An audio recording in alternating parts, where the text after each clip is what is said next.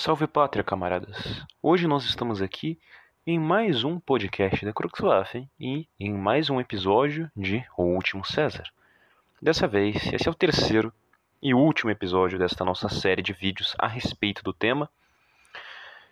E esse vai ser talvez o mais interessante e talvez o que mais choque de todos os vídeos que a gente fez até agora a respeito do Mussolini. O que mais dê impacto, porque as coisas que acontecem agora são simplesmente absurdas. E não, eu não falo somente da guerra. Eu tenho certas coisas que, quando forem reveladas no vídeo de hoje, talvez possam talvez chatear, entristecer ou até chocar um pouco, mas que são necessárias a ser ditas. E que se deram principalmente por muitos erros cometidos por Mussolini, que foram a se agravar e explodir de repente, mas dentre muitas outras coisas, inclusive, que não são citadas. O ponto é que a desordem de Mussolini nas ações acabou gerando esses problemas. O excesso de compaixão dele, por um lado, permitiu que os inimigos criassem raízes em torno dele sem que ele percebesse dentro da própria Itália, e por outro lado, na sua conduta descabida com o estrangeiro também. Mas nem tão descabida. Existiram certos motivos racionais por trás de tudo isso, e muitas coisas também que não são citadas a respeito do tema, o que não é de se surpreender. Mas as críticas que nós teremos à sua figura hoje serão sim figura críticas grandes, serão críticas pesadas e um tanto dolorosas de se fazer. E eu começo aqui antes de tudo jogando uma coisa que pode talvez surpreender um pouco, mas não podemos nos esquecer que o fascismo italiano em específico, diferente dos demais fascismos, ele era um tanto complacente com ideologias que não eram fascistas. Então, existia coisas como, por exemplo, o cara ser fascista, mas simultaneamente ter outra doutrina. O que foi um problema, um problema muito grande. Porque você não tinha apenas, por exemplo, ex-comunistas no Partido Fascista, mas você tinha pessoas autodeclaradas comunistas e ao mesmo tempo declaradas fascistas. Enquanto você tinha alguns que eram liberais, mas que estavam lá no meio. Ou seja, pessoas que não eram fascistas de verdade, porque eles mesclaram uma doutrina com doutrinas que não são compatíveis. E isso gerou dentro do partido aberrações, ou pessoas que nem eram fascistas, ou que apenas se diziam fascistas para poder ocupar cargos. E nisso, muitos traidores acabaram se juntando e fincando as suas pernas dentro do partido, e outros até mesmo por fora do partido. Não vamos nos esquecer de que todos aqueles que foram isolados pelo regime, mas que não foram presos, ou até mesmo os que foram presos, eles vão espalhar as suas ideias. Não vamos esquecer que a ação comunista não deixou de existir na Itália. Mussolini não fez como Franco, que tentou apagar cada mínimo vestígio do marxismo dentro da terra espanhola. Não fez como o fascismo austríaco, que não aceitava ideias que não fossem de acordo com a necessidade da nação. Eles não permitiam a existência de comunistas, eles não permitiam a existência de um liberalismo aplicado. Agora, né, existia sim uma certa diversidade, até porque eles tinham sim alguns liberais lá no meio.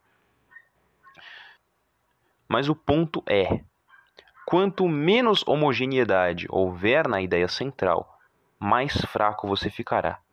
O que enfraquece a democracia, o que torna a democracia completamente falha, frágil e dedicada ao fracasso é justamente essa multipartidariedade absurda. Quando você acaba com o modelo democrático e supera ele com algo novo, você não pode manter os defeitos da democracia. Você não pode manter o multipartidarismo, não pode manter estes conflitos. A unidade nacional deve estar debaixo de um mesmo teto. E foi essa complacência, essa ingenuidade, essa falta de cuidado que derrubaria a nova Roma, que derrubaria o novo Império Italiano. E eis o ponto. E se eu lhes disser que o próprio Mussolini, uma das maiores figuras da, do desenvolvimento do fascismo do modelo italiano, não era um fascista propriamente dito? Isso pode chocar de escutar de primeira maneira, mas ele era um fascista? Sim. Ele se dedicava ao fundo a toda a ideia? Sim, mas ele não era puramente fascista pois esse conceito ainda não havia se desenvolvido totalmente. A Itália, diferente de muitos dos modelos fascistas, ela passou por muitas diversificações, até mesmo no setor econômico. Dentro de um período curto de tempo, a Itália passou por cinco modelos econômicos diferentes, e isso ainda nos primeiros anos. Em outras palavras, você tinha-se uma falta de conclusão, além de que a teoria corporativista, na época, ainda se desenvolvia. Então, não é uma questão de que primeiro se desenvolveu a teoria e depois, depois de muitas discussões e debates, ela foi colocada na prática, mas que primeiro o fascismo foi colocado no poder e durante a sua aplicação foram debatidas as teorias corporativistas. Então, em outras palavras, houveram divergências, houveram diversos líderes e houve o Mussolini. Que Mussolini, como vocês lembram, ele era um socialista, mas aí que tá, ele não era. Ele continuou sendo até o dia de sua morte. Por mais que Mussolini agora adotasse o fascismo e rejeitasse completamente o marxismo, ele levava um ideal de socialismo próprio. Vale lembrar que o socialismo ele abrange muito mais que o marxismo, como explicamos no vídeo a respeito de marxismo.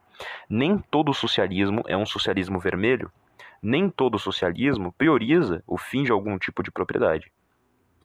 Mas ainda assim, aquelas raízes que foram colocadas pelo seu pai lá no passado ainda não se perderam, e muitos defeitos o acometeriam para o futuro.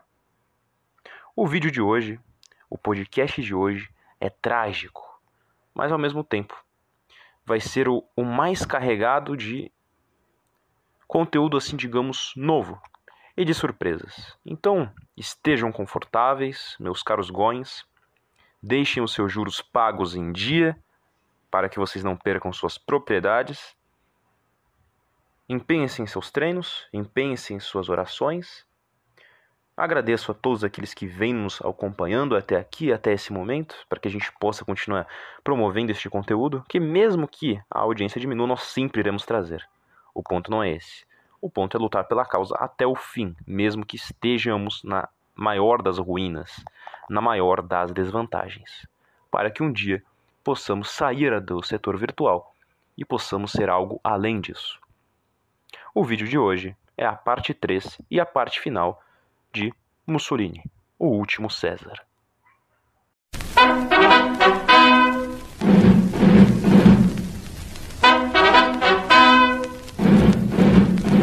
medaglia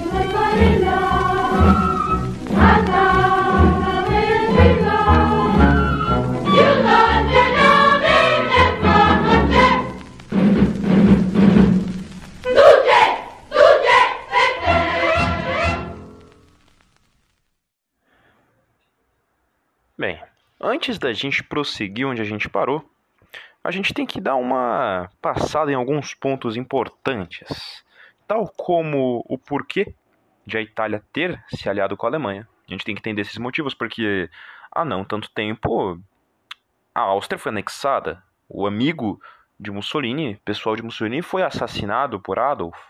Então, por quê? Por que a Itália se aliaria à Alemanha? Mas antes da gente ver esse ponto, vamos tratar de duas figuras que não agora, só que mais para frente vão ter uma relevância importante. Uma delas é o Hugo Espírito e a outra figura é o Nicola Bombatti. Bem, o, o Hugo Espírito, ele era um socialista, certo? Assim como os demais. Mas levemente, nada tão grave. E ele se tornou um fascista. Né? Ele entrou jovem ainda para o partido. Só que tem um pequeno problema. Ele sempre tinha uma tendência que pesava para a esquerda e essa tendência ia se agravando. Cada vez mais as suas ideias se remetiam a algo mais parecido com o comunismo do que algo propriamente dito fascista. Tanto que a, a noção de corporativismo dele era torpe. O Hugo, espírito, ele tem livros anticapitalistas, que as críticas que ele faz ao capitalismo são boas. Livros não, na verdade ele tinha uma obra anticapitalista, que não é ruim, é interessante. Só que o problema com, começa na concepção do corporativismo dele. Ele tem um livro, que se eu não me engano era La Concepzione della Corporazione, que era em geral a respeito do corporativismo. E a ideia dele se dispersava muito da ideia original do partido de corporação. E baseado nisso, ele tentou criar uma coisa que ele chamou de corporativismo integral, baseado na propriedade comum. E esse corporativismo integral, essa ideia do Hugo Espírito, ela era diferente. Porque acontece? O corporativismo, ao método que a gente conhece, como que ele funciona? A gente tem a corporação, e a gente tem as empresas e os trabalhadores, e eles agem separadamente, certo? A Câmara Corporativa ela negocia com as corporações, negocia com as empresas e dessa maneira eles se decidem.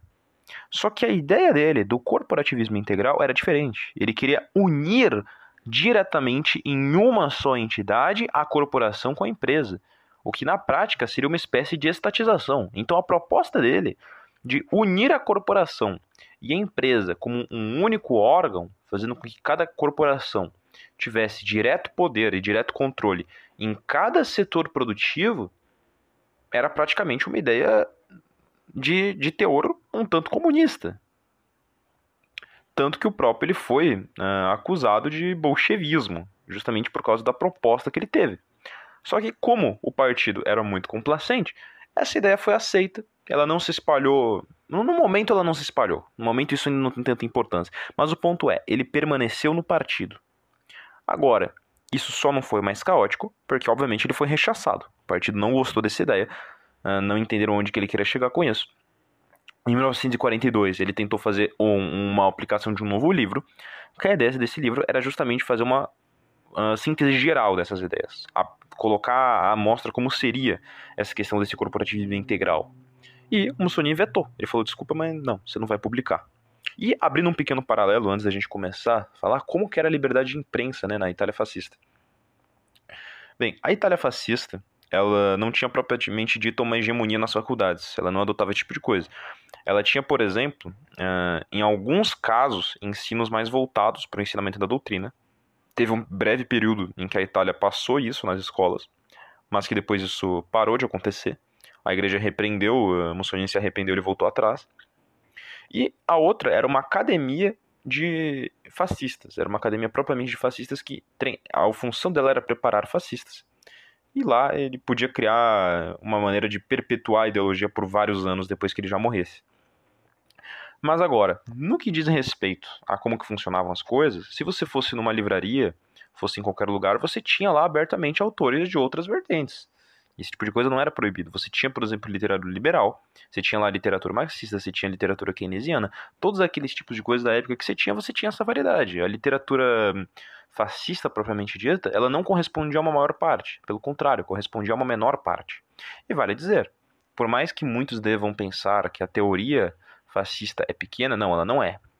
Nesse tempo em que existiu o fascismo italiano, a quantidade de literatura em torno do corporativismo foi muito grande, e não somente do italiano, mas também de outras nações. Tanto que a própria Guarda de Ferro teve essa contribuição. Vale lembrar que muitos da Guarda de Ferro eram economistas.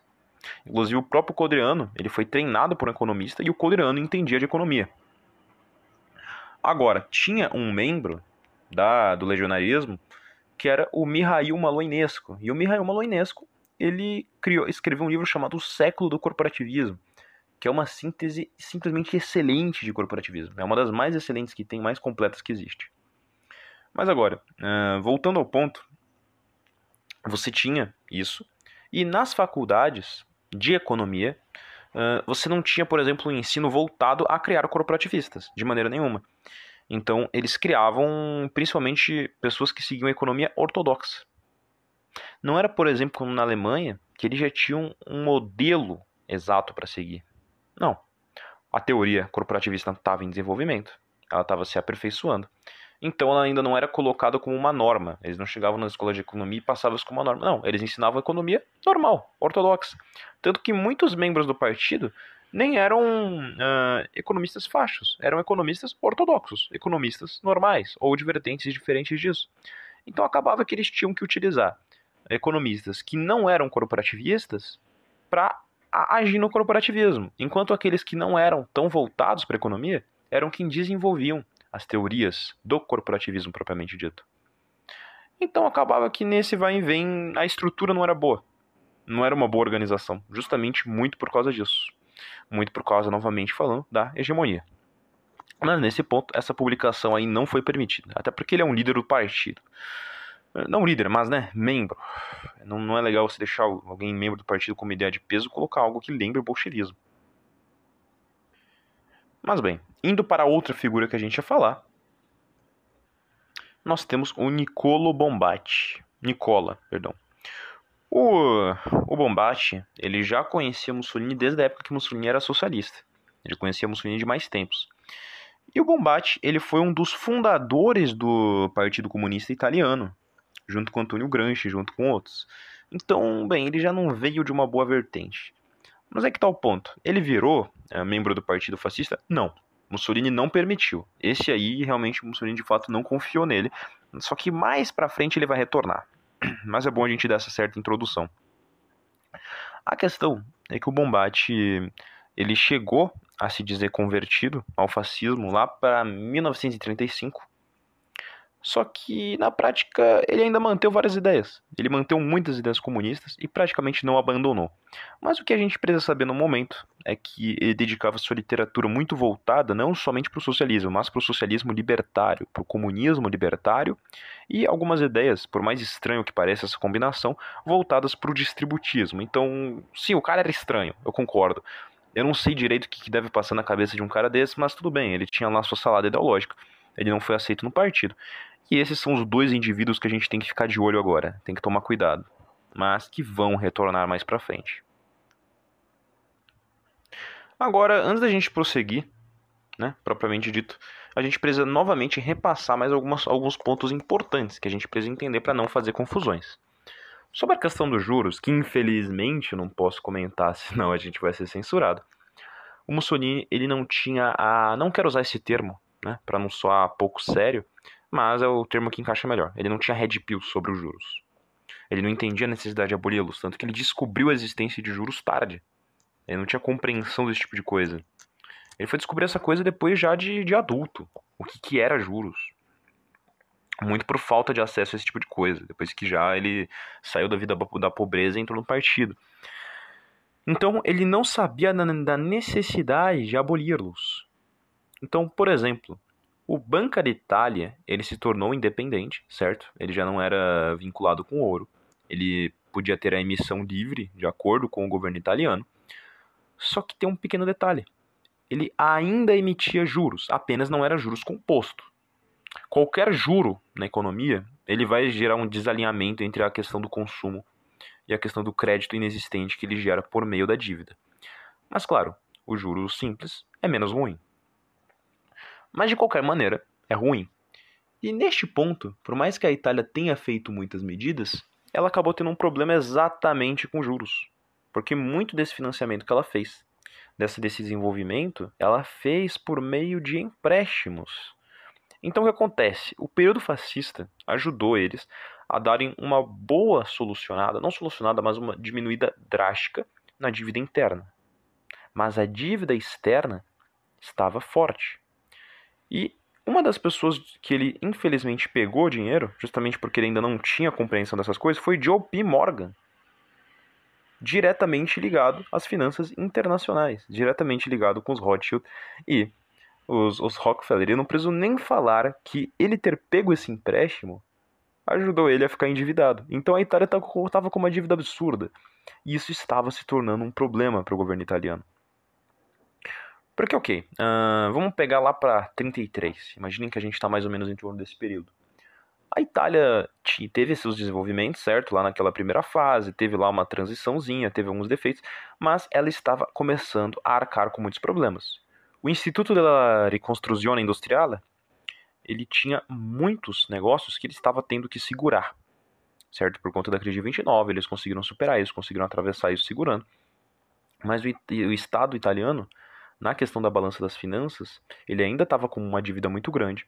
E essa dívida muito grande que foi dada justamente por causa desse crescimento, ela atrapalhava muito na, na sustentação, porque as dívidas públicas estavam se tornando cada vez mais complicadas a quantidade de negócios que o Estado tinha que segurar foi difícil. Porque acontece, geralmente, quando um negócio não vai bem, o Estado costuma deixar quebrar. O que é, o, o que é até comum. A questão é você deixar quebrar e fazer empregos novos que atendam à demanda de mercado.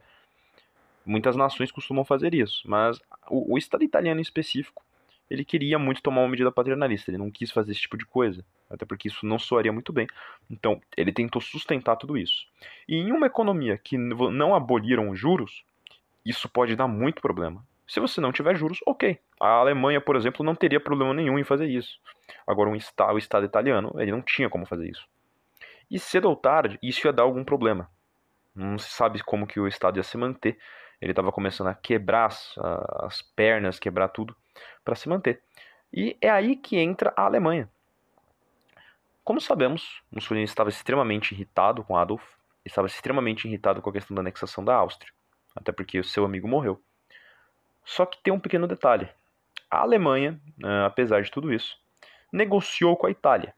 Hitler e Mussolini conversaram melhor, chegaram em acordos. E não foi apenas uma questão de que Mussolini começou a entender um pouco melhor os ideais uh, eh, NS, como a Alemanha começou a prestar uma ajuda muito boa, principalmente com patentes e com dinheiro, para que a Itália conseguisse se manter, para ela conseguir passar desse problema.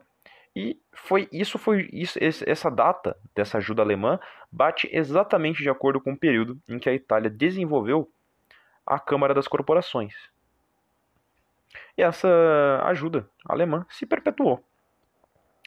E o ponto é, agora a Itália, ela tinha uma certa não dívida, mas uma certa aliança com a Alemanha, porque a Alemanha ajudou a Itália a se, se desenvolver, apesar de tudo. Deu um apoio muito importante para aquele, aquele governo. E não apenas isso, como Mussolini, lembrando, o fascismo, quando ele surgiu, ele não tinha compreensão da questão deles. Você sabe de quem a gente está falando, não preciso adentrar. Mas o ponto é, ele não tinha compreensão deles. Mas ao se aproximar da questão da Alemanha, ao começar a aprender alemão, que Mussolini depois ele aprendeu alemão, todo esse tipo de coisa para poder se aproximar desse país, ele acabou compreendendo muita coisa que ele não sabia antes. Agora, a questão deles era vista de outra maneira. Isso futuramente vai se manifestar de maneira mais efetiva, de maneira mais visível. Mas o ponto é, agora a relação hostil entre a Itália e a Alemanha acabou só que parcialmente.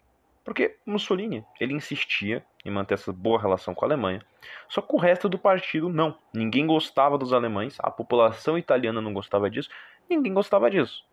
E o Mussolini, nessa, nessa aproximação, ele acabava pegando alguns elementos deles, uh, querendo ou não, alguns elementos ideológicos. E isso simplesmente indignava. O pessoal do partido não gostava, ninguém apoiava isso, alguns até consideravam isso uma bajulação.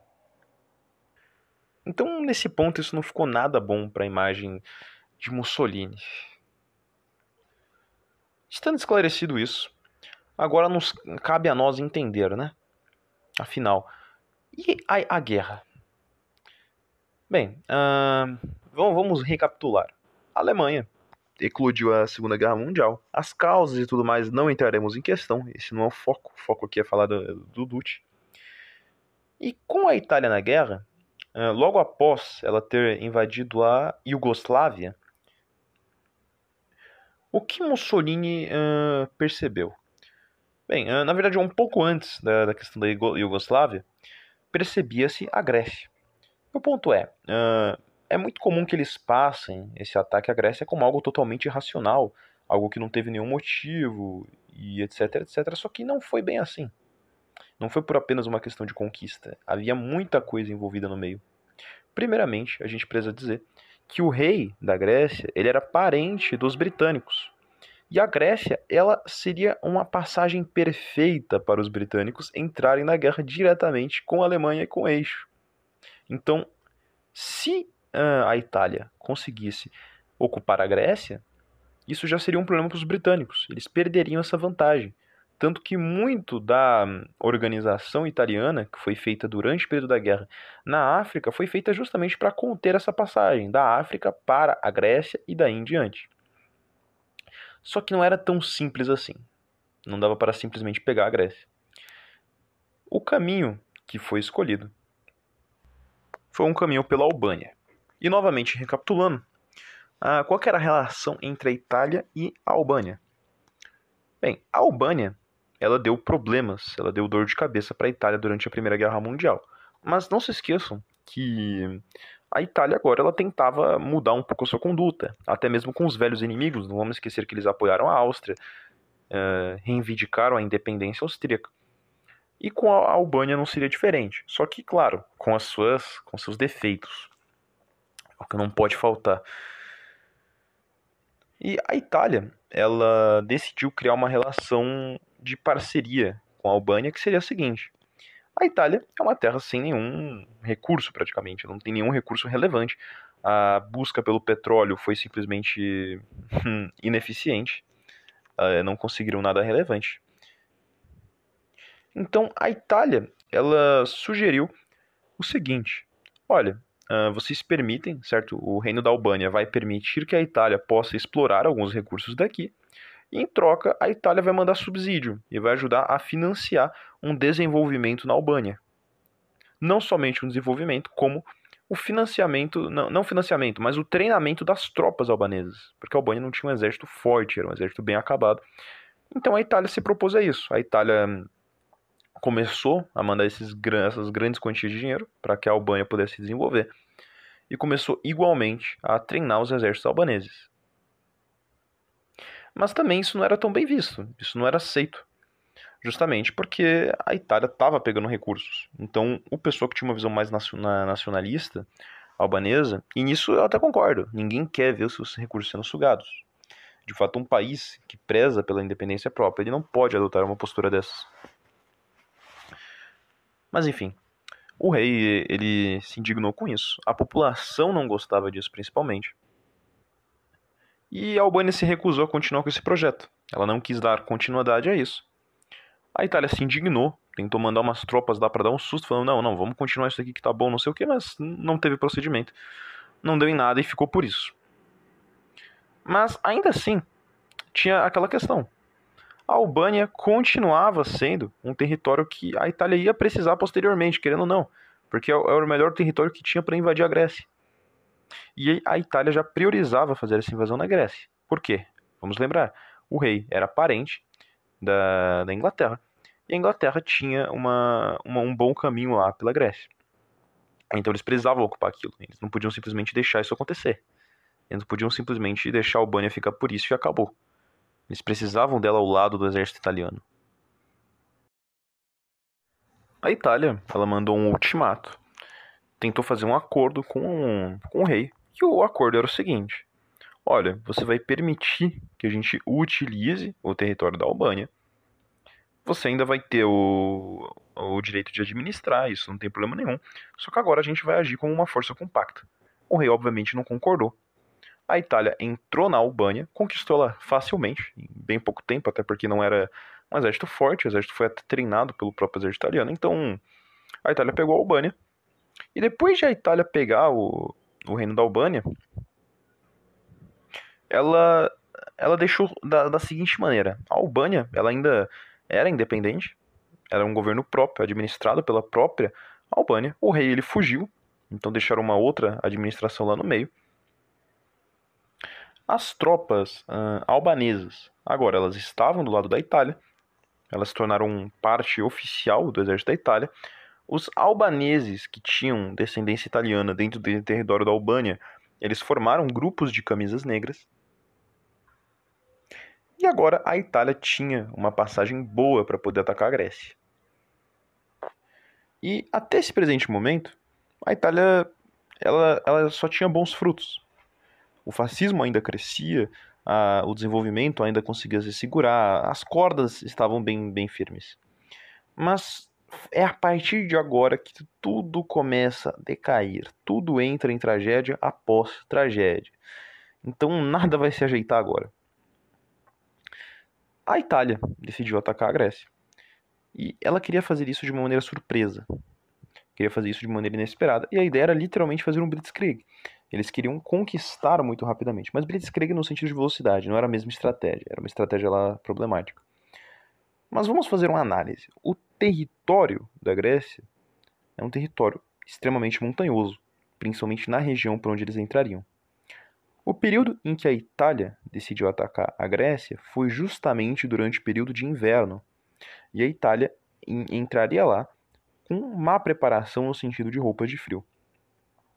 O exército italiano, por mais que tivesse mais divisões e fosse maior, não tinha hum, forte poder pesado de fogo. E a melhor parte do exército italiano ela não poderia usar, como já explicarei.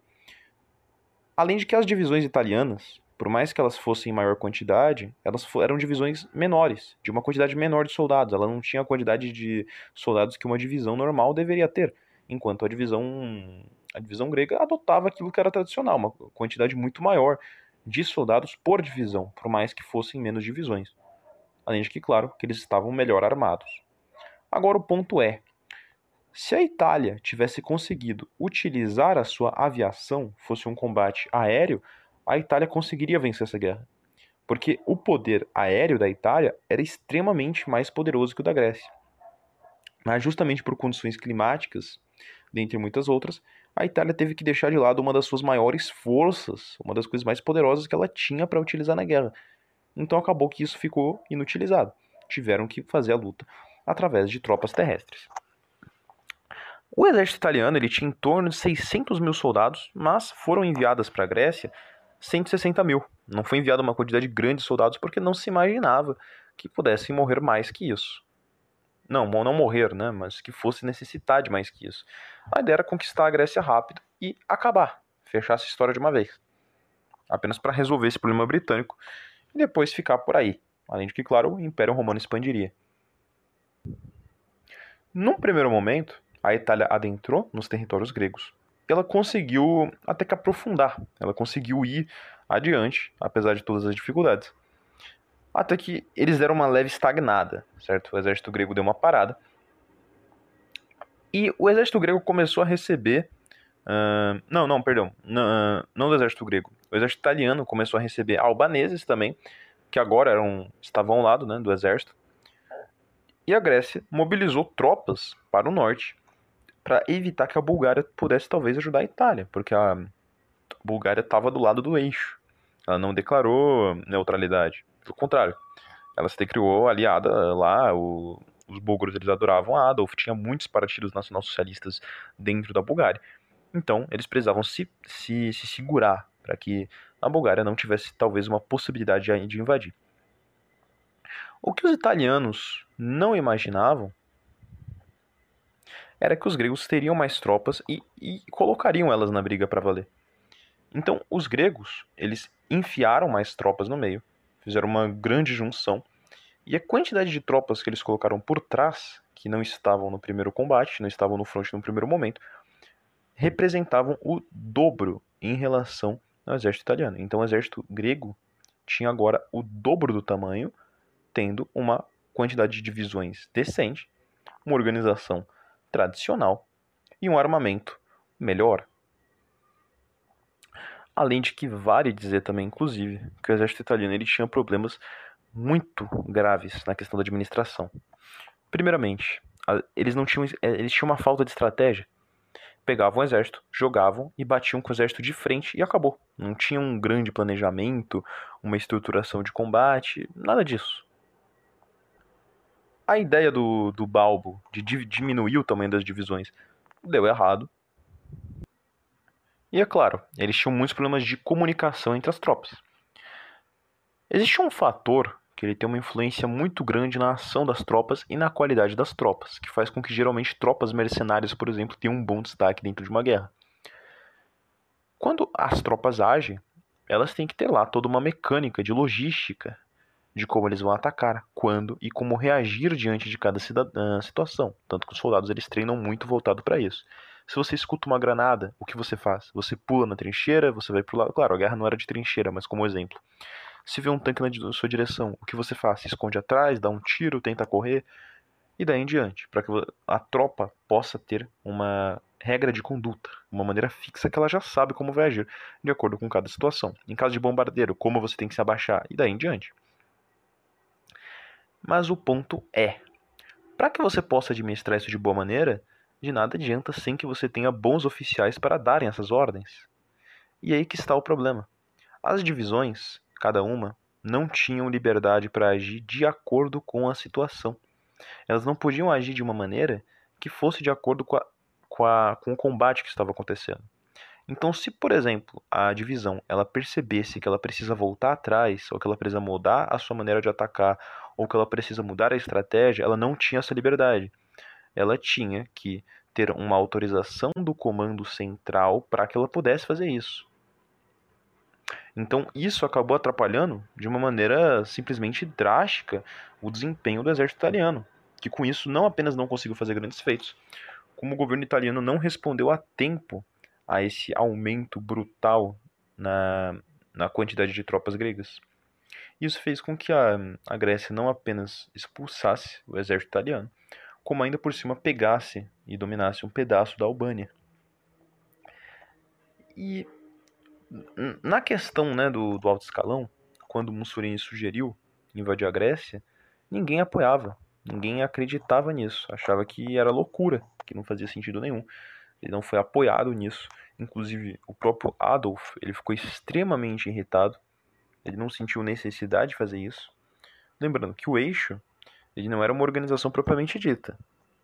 Era praticamente as pessoas que não estavam do lado dos aliados, resumindo de maneira simples. Os aliados eram uma grande organização. O eixo não. Até porque o eixo tinha grandes divergências entre si.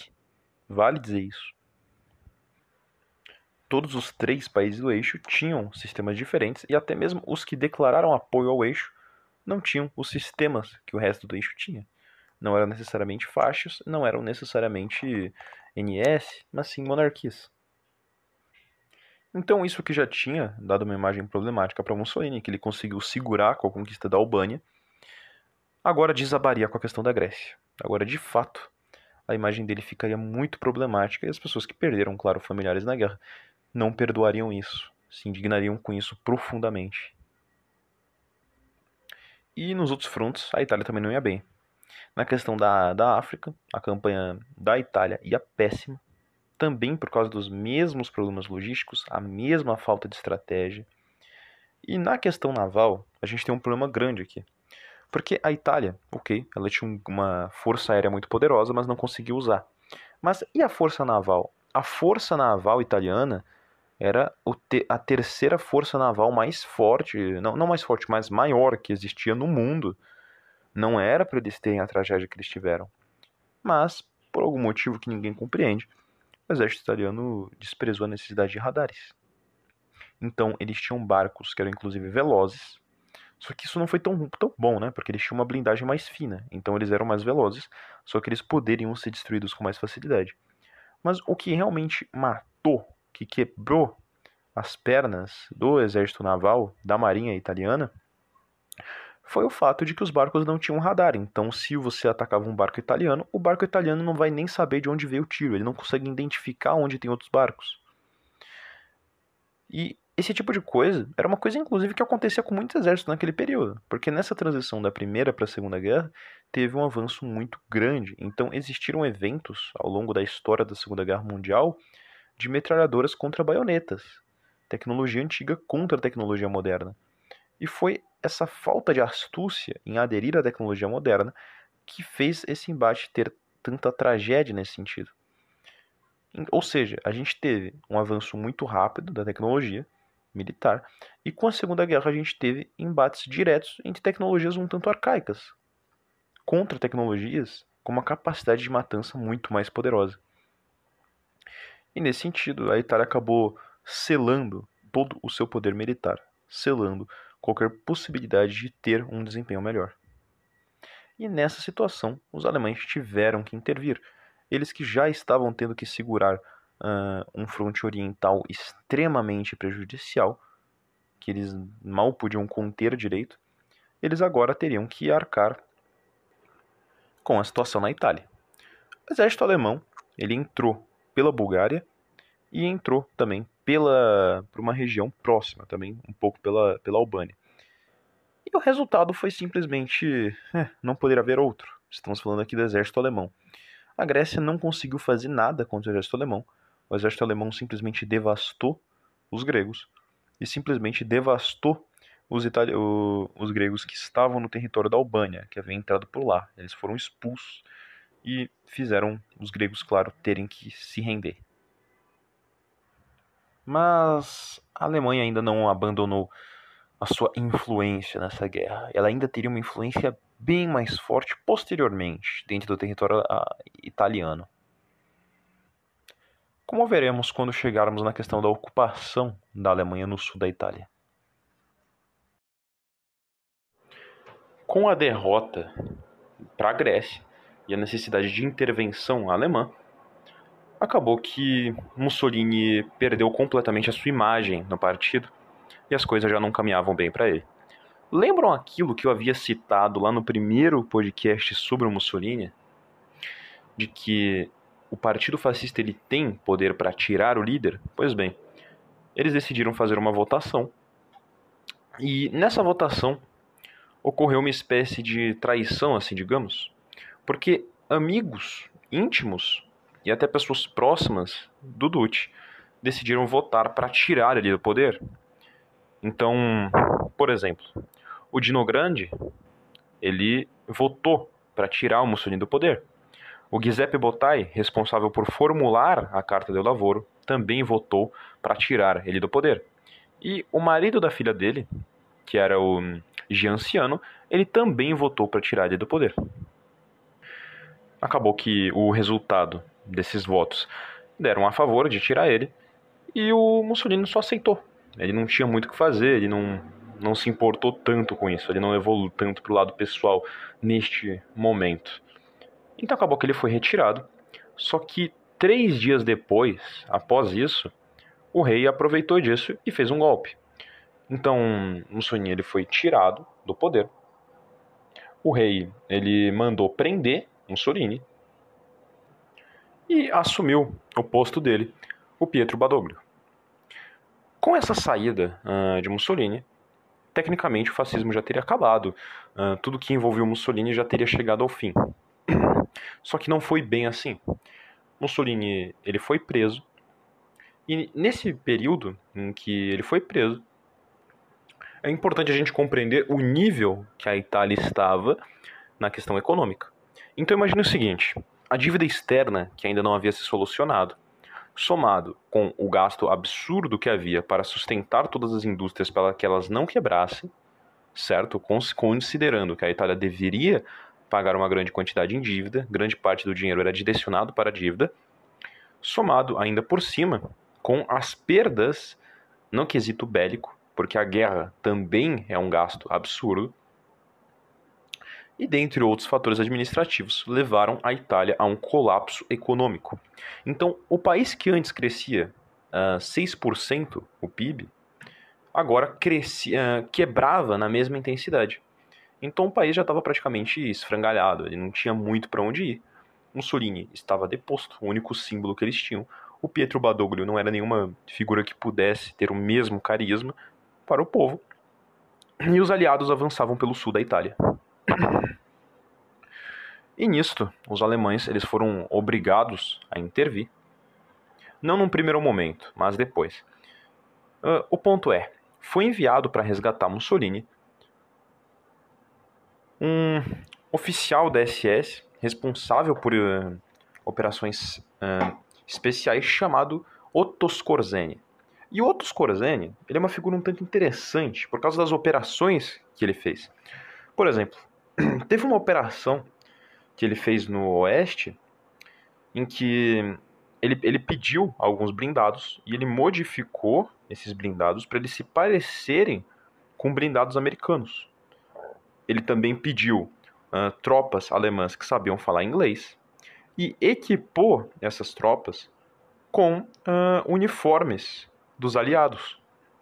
E o que aconteceu foi que durante um avanço no oeste, ele entrou com essa divisão falsa, que foi uma divisão que se fez uh, por aliado, não eram aliados de verdade, era um, tudo um grande teatro, e por incrível que pareça, funcionou. Eles não, não perceberam o blindado disfarçado, não perceberam as tropas disfarçadas. Os Corzeni, por sinal, ele falava inglês fluente, então isso não seria um problema para ele. E a ideia era a seguinte: eles tinham uma ponte, eles conquistariam essa ponte com a divisão falsa dos Corzeni, e os Corzeni explodiria essa ponte que eles deveriam conquistar, atrapalhando assim o avanço deles. E essa operação, de certo modo, funcionou. Eles conseguiram explodir a ponte e depois eles fugiram uh, quando foram descobertos, não tanto tempo depois. E outra operação que o Skorzeny teria seria uma operação que ele teve ideia, que a ideia era conseguir matar Churchill, Stalin e Roosevelt, todos de uma só vez, no encontro que eles tiveram dos Big Three. Só que isso não deu certo, porque a inteligência soviética já previu isso e colocou assassinos prontos, lá já preparados esperando isso. Então, quando os paraquedistas disfarçados de soviéticos entraram, eles foram imediatamente, imediatamente mortos e essa operação acabou não indo para frente. E dessa vez, o que os Corzeni deveria fazer era libertar o Mussolini da prisão. Então, ele chegou lá com uma, uma pequena tropa, bem pequena mesmo, e ele conseguiu libertar Mussolini na prisão sem disparar um único tiro apenas com a lábia, apenas com a manha dele. Então eles levaram ele e Mussolini ele ficou contente, ficou contente, pensou, poxa, meu, meu amigo não esqueceu de mim, ele veio me ajudar, o Adolf. E, e dessa maneira eles retornaram. Chegando na Alemanha, houve um tribunal, porque os alemães, a gente tem que entender isso, o nacionalsocialismo ele é muito rígido com os traidores, ele é muito rígido com esse tipo de coisa. Tanto que uh, havia, por exemplo, pena de morte para quem fizesse especulação de capital e coisas do gênero. Se você tentasse crescer em cima do trabalho alheio, você poderia ser executado. E tendo essa visão mais rígida, Mussolini não estava acostumado com isso. Então, eles falaram a respeito de todos aqueles que votaram contra ele para tirar ele do poder e falaram o seguinte: olha, uh, Mussolini, a gente vai ter que executar eles. Só que Mussolini ele ficou meio chocado com isso, porque ele não queria que eles fossem executados. Eles acompanharam ele até o momento. Sem falar que um deles era marido da, da filha dele, que era Oceano. Então eles falaram, eles deixaram claro que eles iam executar eles.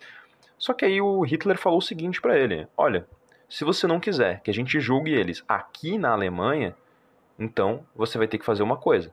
E aí que tá.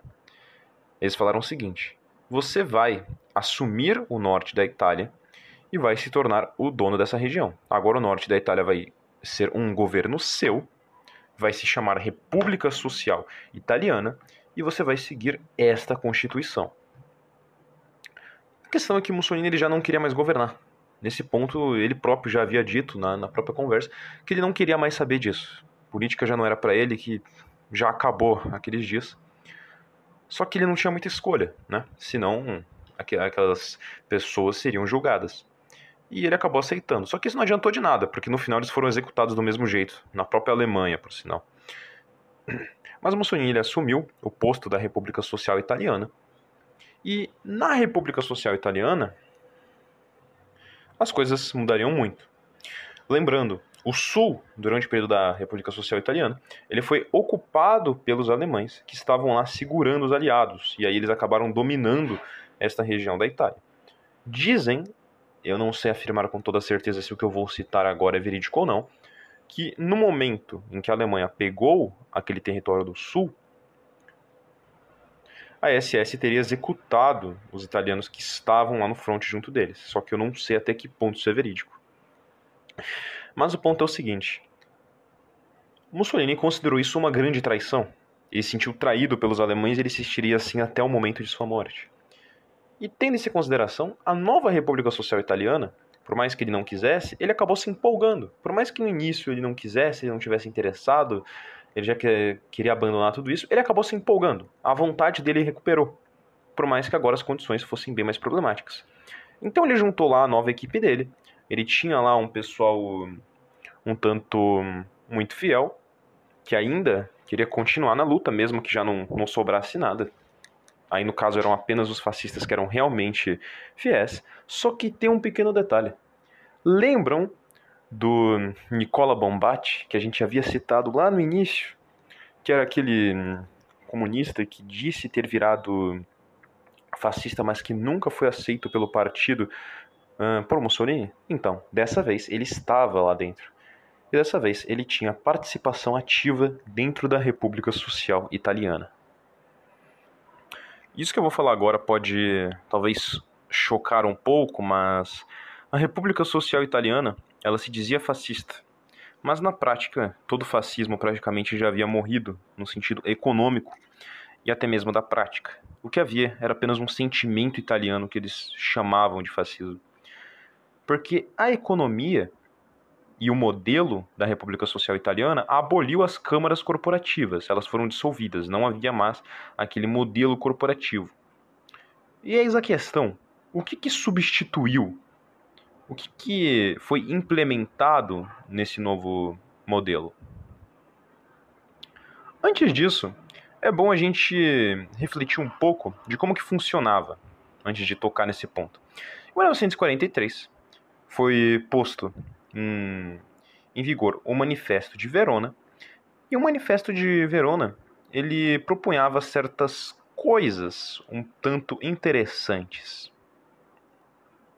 A primeira era que o rei é considerado um traidor da nação, que a religião oficial desse estado seria católica, assim como foi a, a nação italiana conjunta, as duas Itálias em uma só, a Itália fascista.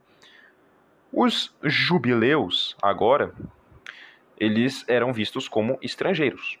Eles não eram vistos mais como civis. Então, né, muitos deles eram inclusive deportados para a Alemanha. Lembrando que na República Social Italiana, a especulação, você explorar capital alheio e crescer sem riqueza, era um crime agora. Então eu não preciso nem falar porque que vários jubileus foram deportados. Mas enfim, eu não vou aprofundar nessa questão para não dar problema. Mas, claro, essa questão aqui da especulação é válida para qualquer um, não é apenas para jubileus. Se você fazia isso na República Social Italiana, agora você teria problemas. Por conta né, da, da, das dificuldades que foram dadas, foi propostas, foram propostas a construção uh, civil, a construção de casas, pois muitas casas haviam sido destruídas. E, infelizmente, havia uma situação muito problemática que o território do norte ele não tinha setor agrícola suficiente para alimentar toda a população. Justamente porque a Itália foi dividida. Ela não tinha mais o, sul, que era essencial agora, até porque o sul ele passou por uma industrialização, ele tinha lá suas, suas partes importantes, e acabou que você não tinha esse, esse alimento suficiente. Então, no meio de toda essa situação, em todos esses casos, e agora com o bombate lá no meio, eles imaginaram o seguinte, tá, e se para a gente garantir o aumento de produção total dessas terras no campo, a gente não controlar diretamente. Se a gente vê uma terra que está sendo mal utilizada, ou uma terra que não está sendo cultivada, por que não torná-la propriedade do Estado ou controlá-la diretamente pelo Estado? Pois bem, aqui que vem a questão. A economia da República Social Italiana não era mais uma economia fascista. Era uma economia de socialismo de guerra. O Estado ele tomava conta de todos os meios de produção do setor primário, ou seja, todo o setor de matérias-primas era controlado pelo Estado. Todas as terras mal administradas eram apropriadas. Dessa vez, o Estado italiano ele não precisava mais comprar os armamentos bélicos. Ele, ele monitorava e controlava diretamente esta produção. Mas, claro, ainda havia comércio, ainda havia setor privado. Não foi uma comunização, mas uma socialização. Então imagina o seguinte, agora o Estado ele controlava a extração, por exemplo, e produção de ferro, como que esse ferro vai ser feito, quantos tanques vai ser produzido, e ele poderia administrar isso diretamente. Então, ao mesmo tempo que ele tentava administrar a produção de trigo, de, de tudo que precisa no campo, ao mesmo tempo ele gastava na questão da administração da guerra, para que a Itália pudesse se manter na guerra. E é importante nesse quesito entender que a Itália agora ela era subordinada à Alemanha, no sentido de que ela era um instrumento de guerra, um instrumento de guerra para uh, a Alemanha. Ela tinha certa independência política, sim, é importante a gente entender isso. Mas o ponto é o seguinte: essa ideia dessa socialização foi mal vista pelos alemães. Os alemães não gostaram dessa ideia nem um pouco. Eles acharam isso problemático. Tanto que eles, de certa maneira, abandonaram a Alemanha nesse sentido. Fizeram um boicote e deixaram ela seguir com as próprias pernas agora. Por mais que ela ainda fosse subordinada na questão militar. E porque as tropas alemãs também elas tinham liberdade para utilizar o território italiano. Mas agora, como que era essa socialização? Essa socialização, tudo aquilo que era socializado, o empresário que antes administrava, ele continuava podendo administrar, só que dessa vez era propriedade estatal. Então essa era a coisa. O, a pessoa que era dona desse negócio, ela ainda poderia administrar, justamente para eles não terem problemas com os gastos. E agora havia um novo órgão público que era o Instituto de Gestão de Fundos, que era justamente para organizar melhor os gastos públicos, porque eles já estavam com muitos problemas com esse tipo de coisa. E a Itália virou né, uma economia de guerra, um socialismo de guerra. Não, não existia. Toda a economia girava em torno desse setor. E vale dizer, né, o boicote alemão também acontece muito, porque houve uma certa mentira é, com relação aos alemães. Mussolini disse que não haveriam desapropriações, que nada ia ser é, pego e colocado na, nas mãos do Estado, mas acabou que foi feito. Eles acabaram julgando que seria o melhor, não porque eles queriam abandonar o corporativismo, não por nada disso, porque esse ainda era um modelo propriamente fascista, mas porque a ideia era manter na guerra, e você não consegue manter na guerra se você tiver que comprar então eles decidiram fazer uma economia voltada para isso. Agora, na questão do campo, existe certa lógica em fazer isso. Isso eu não posso criticar. De fato, essas terras que não estão sendo usadas, é muito mais plausível que se dê na mão do Estado, justamente para suprir uma necessidade de emergência. Então, nesse sentido, não é um problema. Mas haviam outras coisas que acabaram sendo problemas. Primeiramente, a atividade sindical dos sindicatos ganhou força de novo. E lembram todos aqueles comunistas inimigos do regime que continuaram a permanecer lá? Pois bem, agora eles andavam soltos. Agora eram formados grupos contra a Itália, contra a República Social Italiana e contra Mussolini. Um deles eram os partisãs, formados por anarquistas, comunistas e socialistas cristãos excomungados. E por outro lado, Uh, os liberais, os comunistas e os democratas, eles se juntaram em um só e formaram o Comitê de Libertação Nacional Italiano. E tem outras palavras, todos aqueles que não eram de terceira posição magicamente se transformaram em uma única entidade, tendo ao seu lado os partisãs.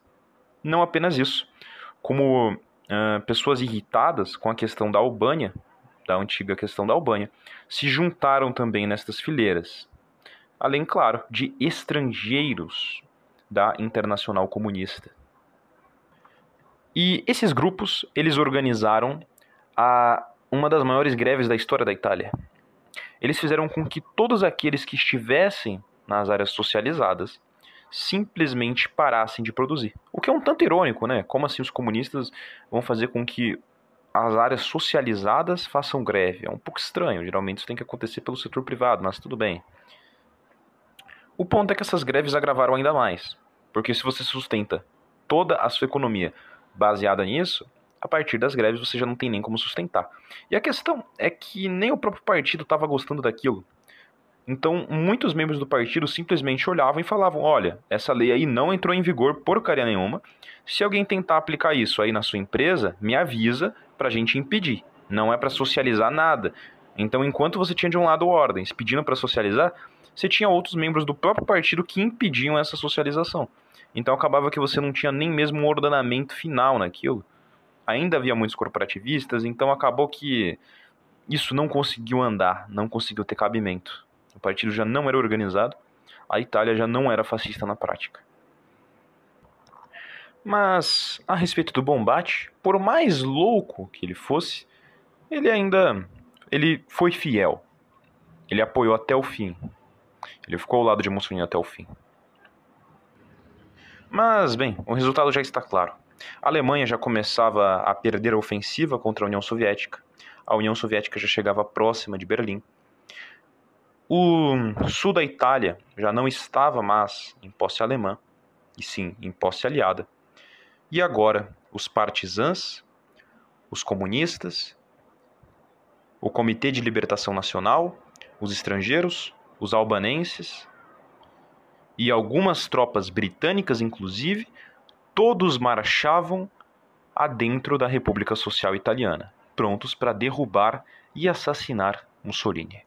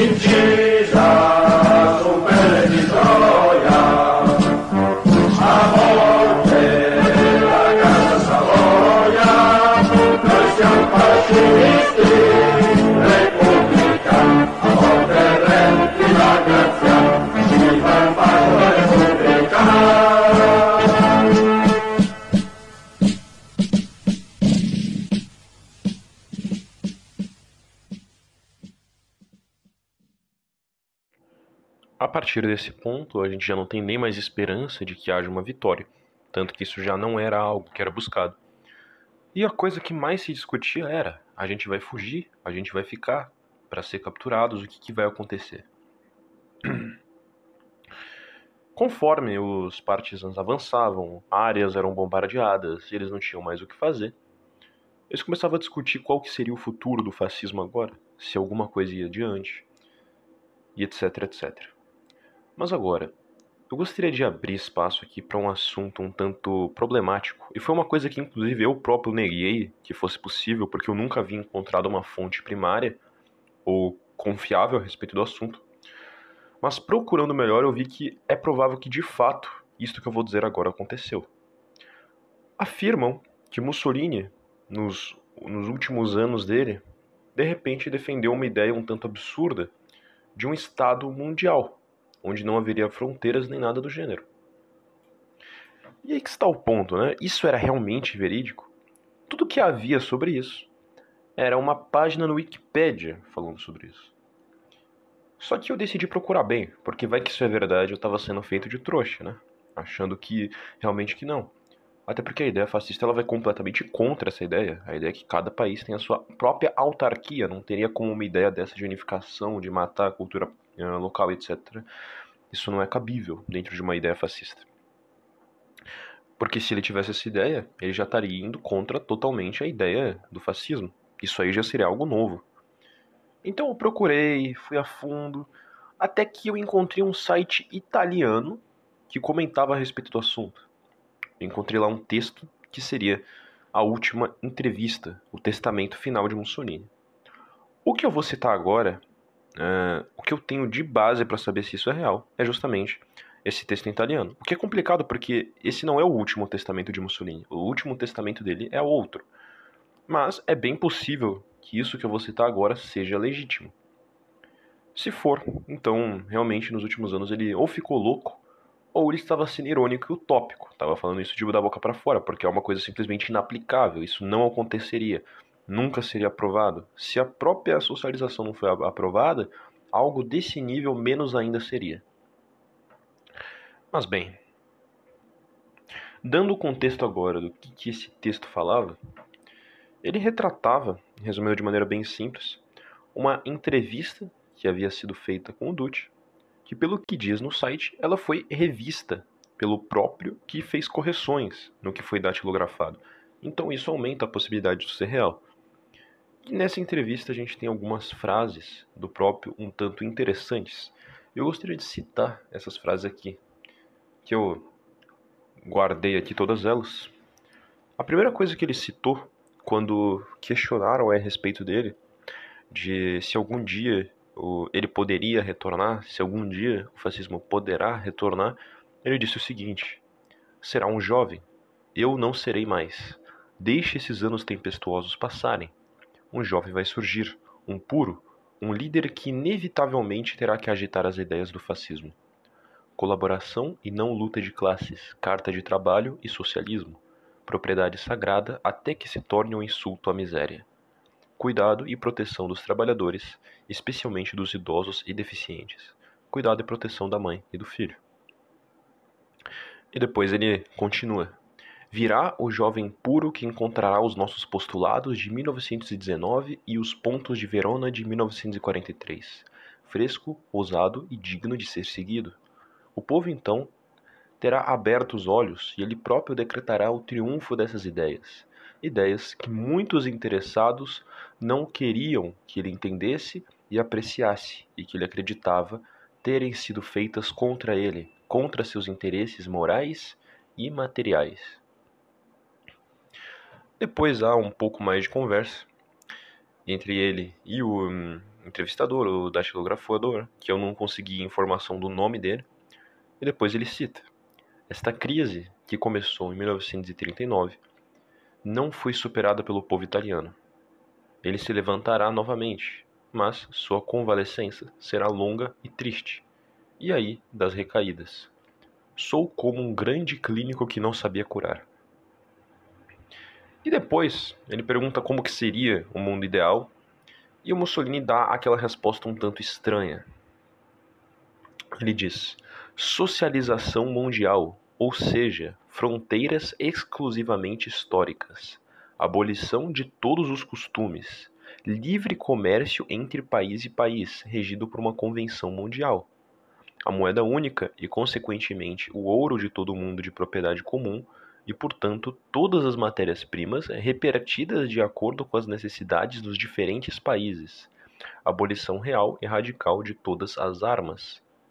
Colônias, aquelas que evoluíram para estados independentes, os demais indivíduos entre os países mais adequados para a densidade populacional ou por outras razões, para colonizar e civilizar, liberdade de pensamento e de expressão e escrita regulada por limites. A moralidade, antes de tudo, tem seus direitos. Das duas coisas, uma. Ou aqui ele estava fazendo uma grande piada de mau gosto, ou ele simplesmente enlouqueceu e jogou toda a ideia que ele havia construído no lixo e entrou numa decadência filosófica absurda, porque não existe outra explicação para isso. Aqui ele simplesmente rejeita tudo o que ele havia defendido até o momento. Então, não sei dizer até que ponto esse trecho é Como sabemos, existem documentos falsificados, mas eu não posso citar deles aqui porque senão o podcast vai cair. Mas a respeito desse específico, infelizmente eu não posso dizer nada. E a possibilidade, sim, que ele seja real, por mais absurdo e mais bizarro que ele seja. Mas deixando isso de lado, depois é citado o seguinte, né? Mussolini ele, ele diz: Devo eu, diante da situação que vi, tragicamente precisa, abandonar minha posição de responsabilidade? Leia, são os jornais do Sul. Mussolini prisioneiro dos alemães. Mussolini enlouqueceu. Mussolini doente. Mussolini com seu favorito. Mussolini com paresia progressiva. Mussolini fugiu para o Brasil. Em vez disso, estou aqui, no meu local de trabalho, onde os vencedores me encontrarão. Também vou trabalhar na Valterina. Tentarei para que o mundo conheça a verdade absoluta e inegável de como se desenrolaram os acontecimentos desses cinco anos. A verdade é uma só.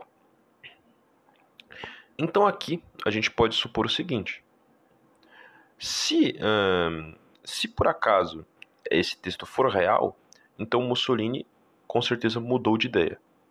Isso, ou ele simplesmente mentiu, porque ele fugiu no final. Ele não, não permaneceu, ele tentou fugir. Mas bem, prosseguindo, ele disse: Eu te disse. Ah, não, perdão, só para contextualizar. Aqui, isso aqui eu acho bem possível que seja real. Isso aqui me, me deu a, a possibilidade de ser real. Que ele disse o seguinte: né? Quando perguntaram a respeito do que aconteceria depois que o fascismo, depois que o nacionalsocialismo fossem derrotados, e ele disse o seguinte: abre aspas, eu te disse, uma terceira guerra mundial estourará. Democracias capitalistas contra o bolchevismo capitalista. Somente nossa vitória teria dado ao mundo paz com justiça. Eles me censuram muito pela forma tirânica de disciplina que impus aos italianos. Como eles vão se arrepender e terá que voltar se os italianos ainda querem ser um povo e não uma aglomeração de escravos. E sim, ele foi tirânico porque houve momentos que ele agiu de puro interesse. E tirania é isso. Tirania não é você ser cruel. Tirania é quando você usa do poder para o interesse próprio. E houve momentos que ele fez isso. Mas vocês estão vendo o que a gente está retratando aqui? Uma terceira guerra mundial, democracias capitalistas contra o bolchevismo capitalista. Ele está citando a Guerra Fria, só que ao próprio modo dele. E bem, depois disso há uma finalização e tudo isso que foi escrito como o que teria sido o testamento final dele acaba por aqui. Mas ainda temos o testamento que realmente é conhecido como os últimos, os últimos escritos dele, porque ele já sentiu que em pouco tempo ele ia morrer. Se eu não me engano, foi três dias antes dele morrer que ele escreveu esse testamento onde ele dá finalmente as últimas palavras dele, porque ele sabia que ele ia morrer para os partisanos. Depois de muita discussão e uma certa tentativa de fazer planos para saírem dali, para tentarem escapar ou para a Alemanha ou para algum outro lugar, acabou que numa saída de carro eles acabaram sendo depois capturados pelos partisãs. Só que houve um momento em que eles se fizeram, fizeram teatro, se fazendo de libertadores para o Duce. Só que no fundo, muito provavelmente Mussolini já sabia que aquilo ia ser a morte dele. Mas ele acompanhou, ele não tinha mais muito o que fazer. E os partisãs, em uma certa noite, levaram Mussolini até uma casa onde ele dormiria. E ele estava junto né, com a sua, sua amante. E quando ele estava lá na, naquela casa, a senhorinha, a, a mulher que atendeu eles, que deu lá comida para eles comerem, ela se estranhou um pouco, porque ela olhou e, e ela comentou com um dos caras que estava lá, né? Ela falou: Esse cara parece muito com Mussolini. E ele brincou, né? Ele falou: Sim, ele parece bastante, mas não é ele. E bem, é, aquela noite seria a última de Mussolini. E nesse período, nesse momento, ele escreveu, por fim, os últimos textos dele o que comprova que ele já sabia que ia morrer. Por mais que existam algumas uh, fontes de livros que gostem de dizer que ele não sabia, que ele foi pego de surpresa no momento em que ele ia ser fuzilado, esse texto aqui ele prova o contrário. Aqui deixa claro que ele já tinha noção disso. Mas bem, vamos ler isso aqui. Abre aspas.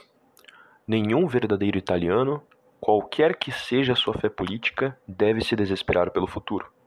Os recursos do nosso povo são imensos. Se conseguirmos encontrar um terreno comum, recuperaremos nossa força antes que qualquer vencedor. Para este terreno comum, eu daria minha vida agora mesmo, de boa vontade, desde que seja verdadeiramente marcado pelo verdadeiro espírito italiano. Depois da derrota, ficarei furiosamente coberto de saliva, mas serei limpo depois com veneração. Então aqui, de certa maneira, ele percebeu já que ele seria simplesmente degradado, que depois que ele morresse, ele seria muito xingado, o seu cadáver seria, enfim. Mas vamos continuar aqui lendo. Então sorrirei, porque meu povo estará em paz consigo mesmo.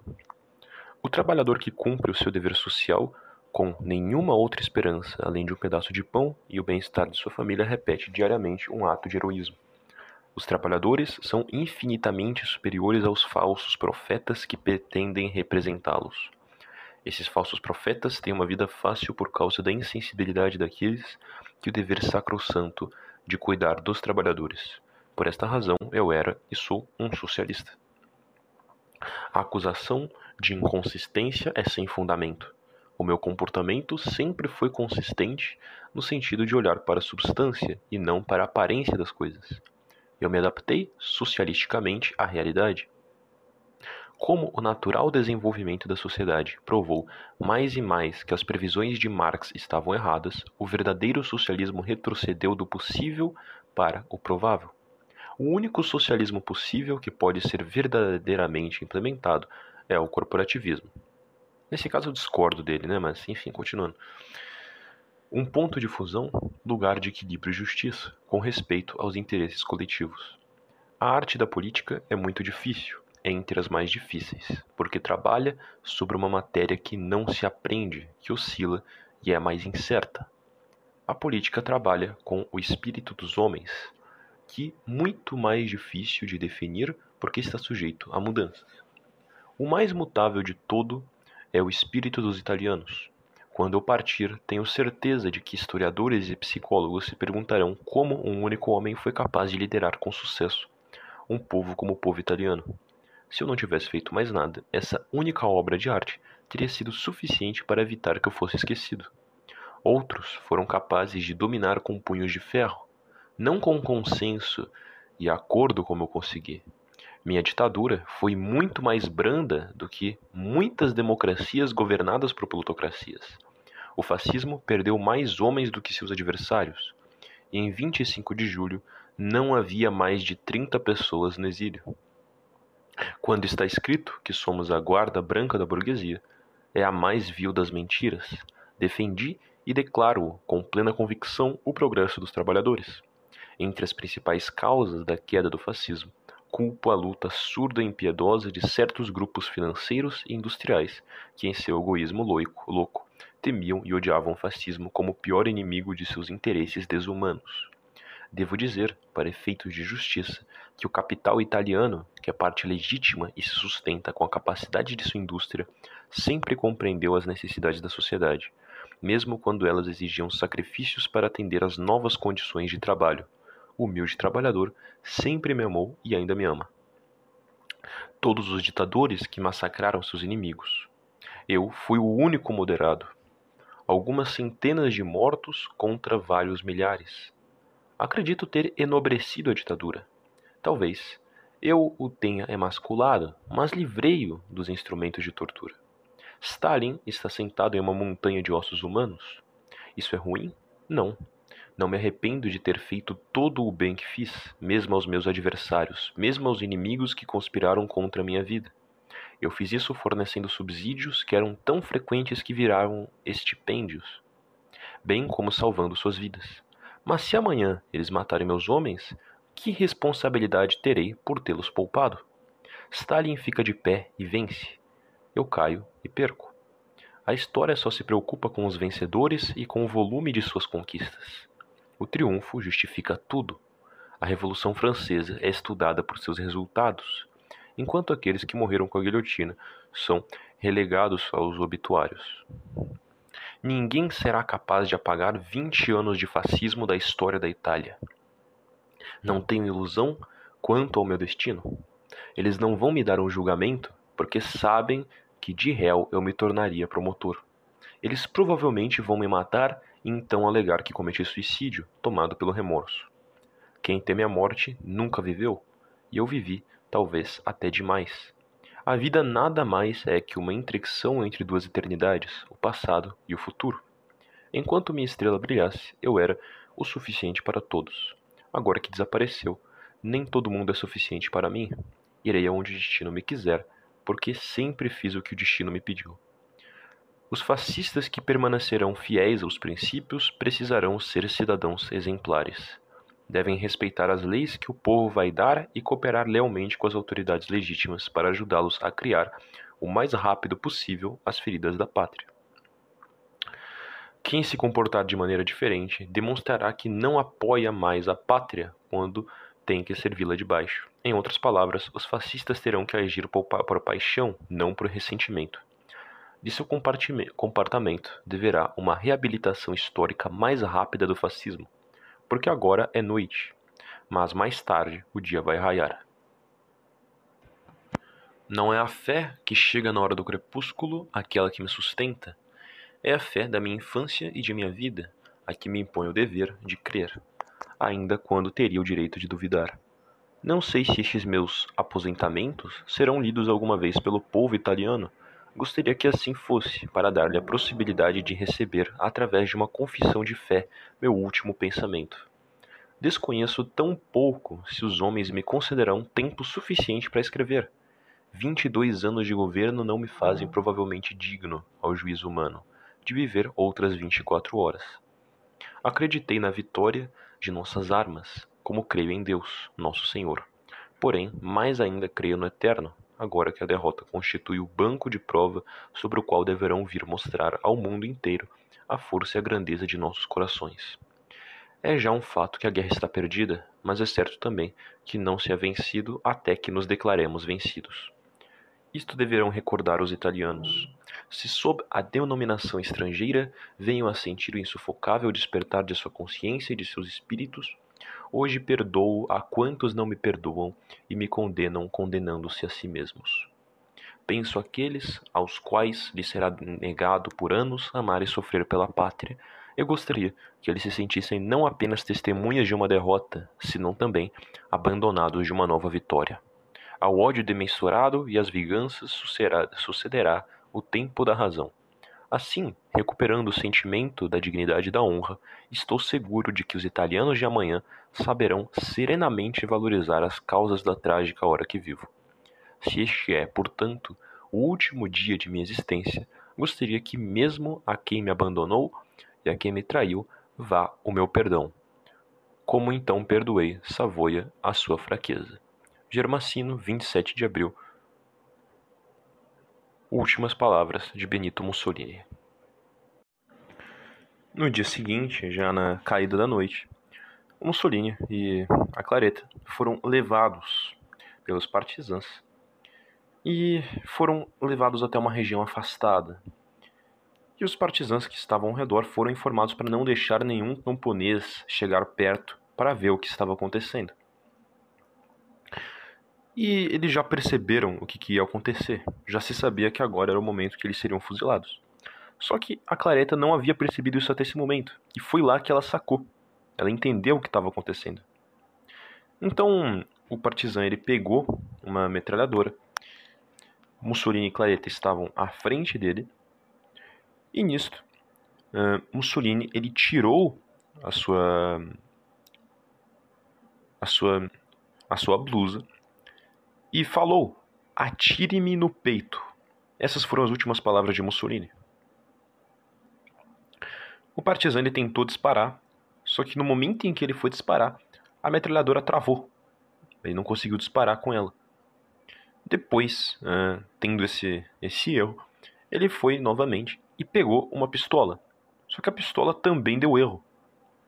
Até que por fim ele pegou uma outra metralhadora, que ficaria conhecida entre os comunistas por muito tempo, e com essa metralhadora ele atirou nos dois. Clareta, que pegou pelo cano da arma, morreu primeiro. E Mussolini morreu depois, levando tiros por todo o corpo. Outros que foram fuzilados foram, por exemplo, o irmão de Clareta, parentes de ambos, outros membros do partido fascista e também Bombate, que foi igualmente morto. As últimas palavras de Bombate foram Viva Mussolini. E assim ele morreu.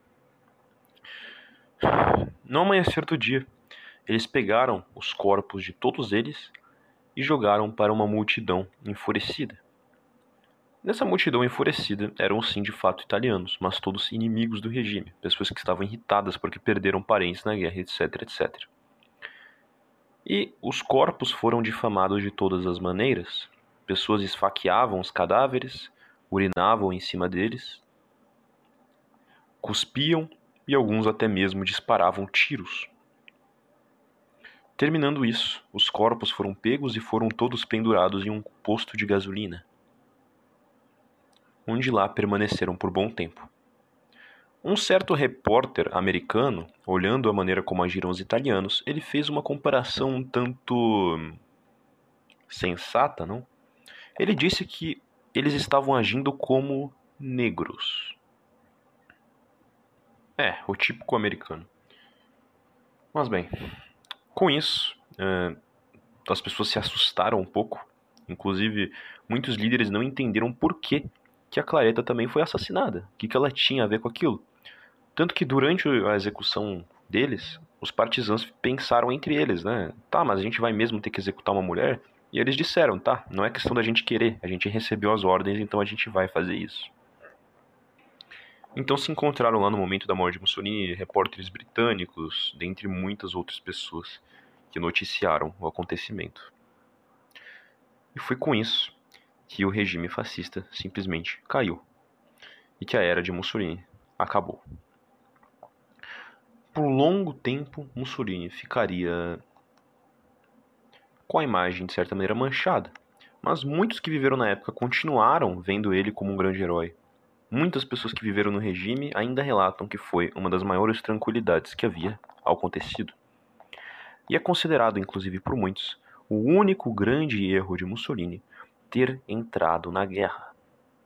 Até os dias de hoje, quantidades enormes de idosos que viveram no regime se reúnem durante os aniversários de Mussolini para lhe entregar flores, onde saúdam ao Duce e envergam a camisa negra. Na década de 70 surgiu um grupo chamado Terza Posizione, que tinha a ideia de trazer de volta o fascismo, mas infelizmente ele não teve sucesso, ele não se sucedeu. E até hoje nós temos fascistas na Itália. Como foi muito bem dito por Mussolini, não há como apagar 20 anos de história fascista da Itália. Tanto que não daria certo caso eles tentassem simplesmente proibir o fascismo na Itália, pois isso ia dar uma revolta. Ele tem uma coisa, uma imagem, uma significância muito importante para os italianos até porque foi ele que criou a identidade italiana. Antes disso, você tinha as terras italianas, mas não existia uma unidade italiana. Os italianos em geral não se sentiam propriamente italianos. Isso apenas existe. O italiano hoje só pode içar a bandeira e se sentir verdadeiramente patriota e tão italiano quanto o italiano do sul, tão italiano quanto o italiano do norte, por causa de Mussolini. Assim como os times de futebol que ele tem, já que Mussolini que construiu o futebol italiano e até mesmo na questão da base industrial que teve a Itália. E agora eu devo citar aqui alguns detalhes um tanto importantes. Eu vou citar aqui primeiro as fontes que eu utilizei, já que me pedem muito a bibliografia, é importante passar isso. E nos comentários eu vou deixar lá o tempo em que eu comento a respeito disso, para aqueles que quiserem ver sobre a bibliografia, só clicarem e poderem ver aqui eu explicando, né? As fontes que eu usei foi o What Italy Was Mussolini, que é um livro que está em inglês, que ele explica detalhadamente uh, grandes feitos do Mussolini. Ele é focado especialmente nisso. O outro foi o Mussolini Ascensão e Queda, que era uma crítica pesada ao Mussolini. A intenção dele é realmente rechaçar a imagem dele. Livros do Mussolini que eu utilizei para falar a respeito da doutrina foi O Estado Corporativo Fascismo Revolucionário e Doutrina do Fascismo, que também foi feito com a ajuda do, do Giovanni Gentili, que agiu como ghostwriter. Outro livro que eu utilizei também mas como base econômica mesmo do que qualquer outra coisa, foi o século do corporativismo, do Mihail Maloinesco, que não é italiano, mas serve de uma boa base sobre o entendimento do corporativismo. Outro foi o Como Mussolini fez a Itália Grande, que é um PDF que não é grande, não é um livro. O outro foi A Concepção da Corporação, do Hugo Spirito. Do Giovanni Gentili, eu utilizei como base o La Scuola Laica e o La Mia Religione, que apareceram mais no primeiro vídeo no qual eu tratei a respeito dos pensamentos de Gentili e como eles se encaixam na questão do fascismo. Também eu complementei com alguns sites italianos que eu encontrei, artigos que eu havia lido faz tempo, então nem tenho como lembrar aqui os nomes e como achar. A gente lê por aí. E de textos extras separados dessa questão, que foram citados aqui, temos o Manifesto de Verona, o testamento uh, de morte de Mussolini e a, o testamento de entrevista dele. Temos a Carta do Lavoro, do Giuseppe Bottai, a Non abbiano bisogno, do Papa Pio, do Papa Pio XI, e mais os artigos subsidiários, como eu citei. Eu gostaria de aproveitar agora que eu estou citando as fontes para fazer uma pequena correção. Bem, na questão dos números que eu citei lá pro segundo ou primeiro vídeo, a respeito de empréstimo, eu gostaria de avisar que eu tive um pequeno erro, um erro grande nisso, na verdade, que aqueles números não estão certos, tá? Aquilo foi um, um erro, aquilo era um número fictício, que eu acabei pegando de uma publicação de um amigo meu, que também é, é fácil. E aí ele me, ele me corrigiu. Eu estou corrigindo isso agora, então peço perdão, justamente porque as informações batiam com aquilo que eu havia visto. A questão da, das ferrovias, de fato, o governo investiu muito, cresceu muito nas ferrovias, mas aquele número que eu falei não está certo. Então, por favor, não se baseie nele. Eu estou aproveitando aqui para corrigir, foi um erro meu. E deixa eu ver o que mais. Isso. E a questão da zona Mezzogiorno. Foi um erro hum, compreender a zona Mezzogiorno como uma zona industrial específica. Compreender a zona Mezzogiorno como todo o sul italiano certo? Isso também foi um erro meu. Mas sobre a questão de como funcionava para tentar aumentar a industrialização no Sul, sim, isso de fato ocorreu. E tudo mais. Eu apenas estou fazendo essas pontuações porque são erros que eu não devia ter cometido. E como eu estou passando a mensagem para muitas pessoas, é bom que eu corrija isso aqui antes que isso acabe se tornando um problema, né? Mas historicamente não tem problema nenhum as coisas que foram passadas aqui. E para aqueles que querem conferir mais diretamente, como eu recomendo, confiram aí os livros que eu citei para aqueles que desejam se aprofundar. E esta foi este foi, né, o nosso podcast sobre a história do Mussolini.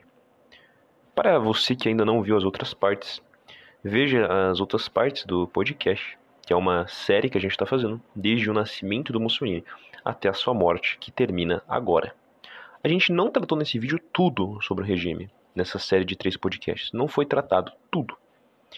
E, e o resto das coisas que não foi tratada pode ser depois tratada individualmente, em outros vídeos à parte. Até porque é muita coisa, não é pouca coisa que a gente tem para comentar a respeito do tema, nem sobre as teorias corporativistas, dentre outras coisas. E sobre a questão de todos os erros que Mussolini cometeu, eu gostaria de citar aqui algumas frases de Otto Stresser a respeito disso. A ideia é divina em origem, enquanto o homem é apenas o seu veículo, no qual o Verbo se fez carne. O líder foi feito para servir à ideia, e é somente para a ideia que nós devemos lealdade absoluta. O líder é humano e humano é errar. A ideia é a questão decisiva, e a consciência individual deve ser chamada para decidir se há alguma divergência entre a ideia e o líder. O homem, que é inconsciente de suas próprias limitações, inevitavelmente falha e arrasta todo o resto para baixo junto com ele. Palavras de Otto Stresser.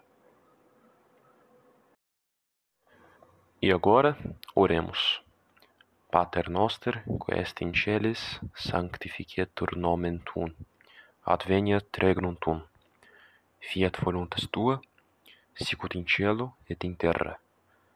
Pane nostrum quotidianum debitoribus nostris, et ne nos inducas in tentationem, sed libera nos a malo. Amen.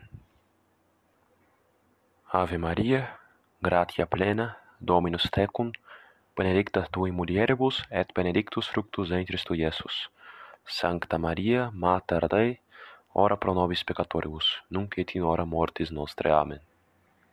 Gloria Patri et Filii et Spiritus Sanctum, sicut erat in principio et nunc et semper et in saeculorum. Amen.